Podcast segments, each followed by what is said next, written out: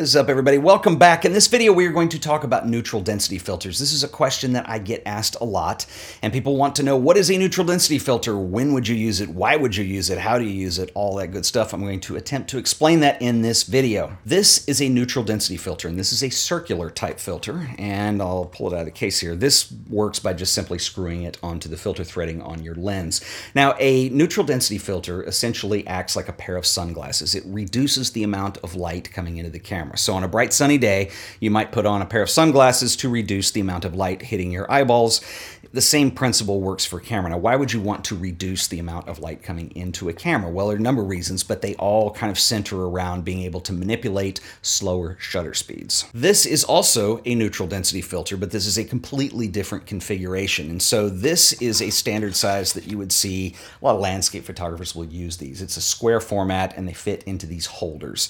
And the reason they go into a holders so you don't put your fingers on them and get fingerprints on them mainly, but it also makes them easy to slide in and out. So this is the Wine Country camera system filter holder. And I've shown this to you guys before. It's been a little while. Um, a friend of mine makes these. His name is Rod Clark. I promise this is not sponsored. He really is a friend of mine and we go way back. He's a really cool guy and we have a number of crazy, quirky, strange interests that are mutual, the most of which being photography. But Rod spent a number of years working for a filter company, one of the big ones, and realized that there were some different things that he wanted to do. So he essentially struck out on his own and built this boutique filter business. So he makes the holder that these go in, and basically this uses a threading on the back here. I'll show it to you. You can take this whole front system off. This circular thing is a big step-up ring. So this screws into the lens, and then this mounts over the top of it. Now, why would you want to use it this way? Well, if you have a number of different lenses that you use, and you don't want to buy billions and billions of these to go with every lens configuration you'd possibly be using, you can buy one system, and then these come in and out. The other cool thing about this, this one is because remember I said a neutral density filter acts like a pair of sunglasses.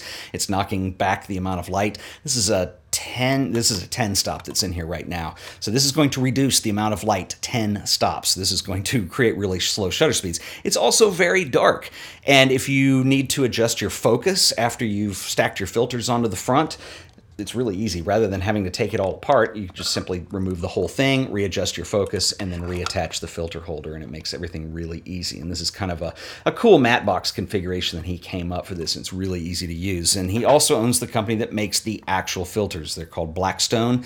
This is a Blackstone circular that he's making now, and this is the Blackstone square format. So anyway, neutral density filter, when would you want to use this, and why would you want to slow the shutter speed down? Slower shutter speeds are used to capture motion. So for instance, let's say you're shooting a landscape and you've got clouds in the sky.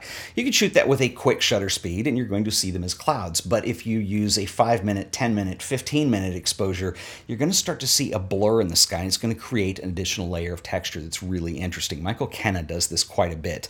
It can be done to a really dramatic effect. Another thing that I've used it for a lot is if you're shooting a body of water, if you use a quick shutter speed, you're just going to freeze the motion. But if I leave the exposure open and I let it go for a while, all that stuff is going to blur together and you get this glassy type surface to the water. And it's a really interesting effect that you can do. And that's why you would need a neutral density filter. Another one is the classic waterfall shot that you've seen over and over and over again, where you use a slow shutter speed to create this smooth misting kind of quality to a waterfall or anything that's moving. So that's what you would use it for in still photography. So when Rod first showed me this system, I thought it was really cool, but I'm like, man, I wish you would make circular filters as well because I use them all the time for video. It is a very common thing to use when you're shooting video.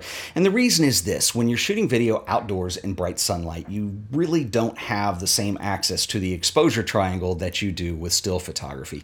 And the big difference is the shutter speed, and it deals with motion estimation. And so, if you want the smoothest, most natural looking motion, you need to have a shutter speed that is about double the frame rate of your video footage. And so, the old school terminology for that is we call it a 180 degree shutter. So, how do you arrive at this? It's really easy. Your shutter speed should be double the frame rate of your video. So if you're shooting at 30 frames a second, you're going to use 1 60th of a second for your shutter speed. That's going to give you the smoothest motion estimation. Nothing will look choppy, everything will look natural. I shoot all my videos at 24 frames a second. Actually, it's 23.976. So let's round that up to 24. You would want to double that. That's going to be 1 48th of a second. Most DSLR type cameras, mirrorless, don't offer that. The closest thing they'll offer is 1 50th, which is close enough. So I would want, in my case, at 24 frames a second to use 150th of a second for shutter speed. Of course, you can use faster shutter speeds, but your motion is just going to look choppy in the end. And if you really want a smooth, natural motion, you really have no choice but to shoot at a slower shutter speed. Now, 150th of a second is pretty slow to be shooting with outdoors. And so what are your options? Well, you can stop the lens down, but if you're stopping down to like f22 or if it goes further than that, you're going to start getting diffraction in the lens, which is actually going to soften up the image in the end and things won't be sharp. So using a neutral density filter is an excellent way to go. A lot of video cameras even have these built in. They sit behind the lens and in front of the sensor and they just kind of pop into place when you turn them on inside the camera. Things like the Sony RX100 V did this. They took it out on the 6. So a neutral density filter is your friend. Now here's what you need to know about neutral density filters and I've been guilty of this too where you need a neutral density filter so you jump on Amazon.com and you order the cheapest possible filter that you can get. You get it, it works. I get like a three stop for video. I put it on, I go do a bunch of vlogging. I come back, I put my footage on the computer, and oh my God, it's all kind of got this purple cast to it and it looks disgusting. And then there's a ton of color grading to get that out of there. What just happened? You just used a cheap neutral density filter. That's what happened. Seriously, it's actually very difficult to manufacture something like a neutral density filter. Think about it this way. You've just put a piece of glass between your subject and your lens. Now, this is not a lens element, but it is altering the light that's coming into the lens.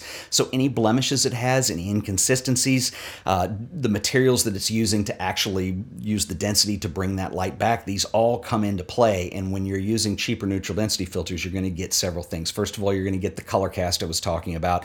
One thing Rod was telling me is that when you get into 50 and 100 megapixel camera systems and you're using neutral density filters, you can actually start to see blemishes in the glass if it's not perfectly even, and they'll show up when you zoom in and you start looking at detail. So regardless of what filter you want to buy, what is it you need to look for? First of all, you need to check reviews for color cast problems. That is a huge deal with neutral density filters. In fact, I think that is the biggest problem with most neutral density filters. It's really important to research what it is that you're going to get. One of the things that I like about Blackstone is they use a technique called vapor dispersion, and so it's part of their manufacturing process where they're able to get something that's very consistent on here.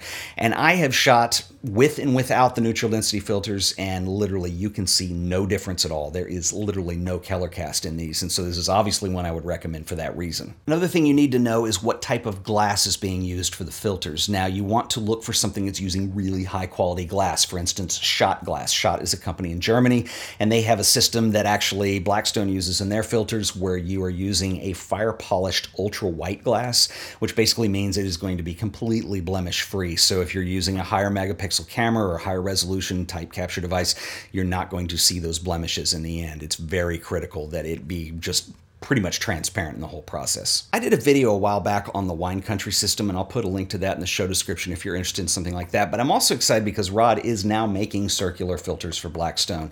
And so if you'd rather have a lighter setup to travel with or something where you really only have one lens and you just need to be able to screw something on the front, uh, the Blackstone filters are available in three stop, six stop, and 10 stop. For video, you really only need the three. If you're doing still photography, it just depends on how much time you want to add to your exposure. And so obviously a six stop is going to add six stops of slowness. Is that the right word? It's going to add six stops to your exposure. It's going to be six times as slow.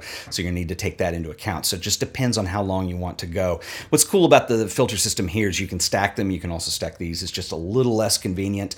But anyway, they are making the circular ones now. If you're shooting video, a three stop is essential. And quite frankly, there was another brand I was using that I was almost happy with. And now that Rod's making these, I have used them and I've used them in a lot of like vlogs lately they are incredible. You really don't notice a difference, and that is the key with neutral lens filters. They need to be transparent. So before you call me a shill and insist that this video is sponsored, I promise that it is not. Rod really is just a good friend of mine, and I told him I was going to do this, and uh, he said, well, if you're going to give me a shout out, he said, your offer code is still good, and I forgot about that. When we did the video last year for the Wine Country holder, um, and I'll link that below if you want to see it, um, we had an offer code. It's still good. So that offer code is AOP. So if you go to winecountry.camera, 15% off of anything anything and everything on the site. That saves you a lot of money. So if you want to get some filters, a filter holder, a whole system, that'll get you 15% off. That offer code is AOP.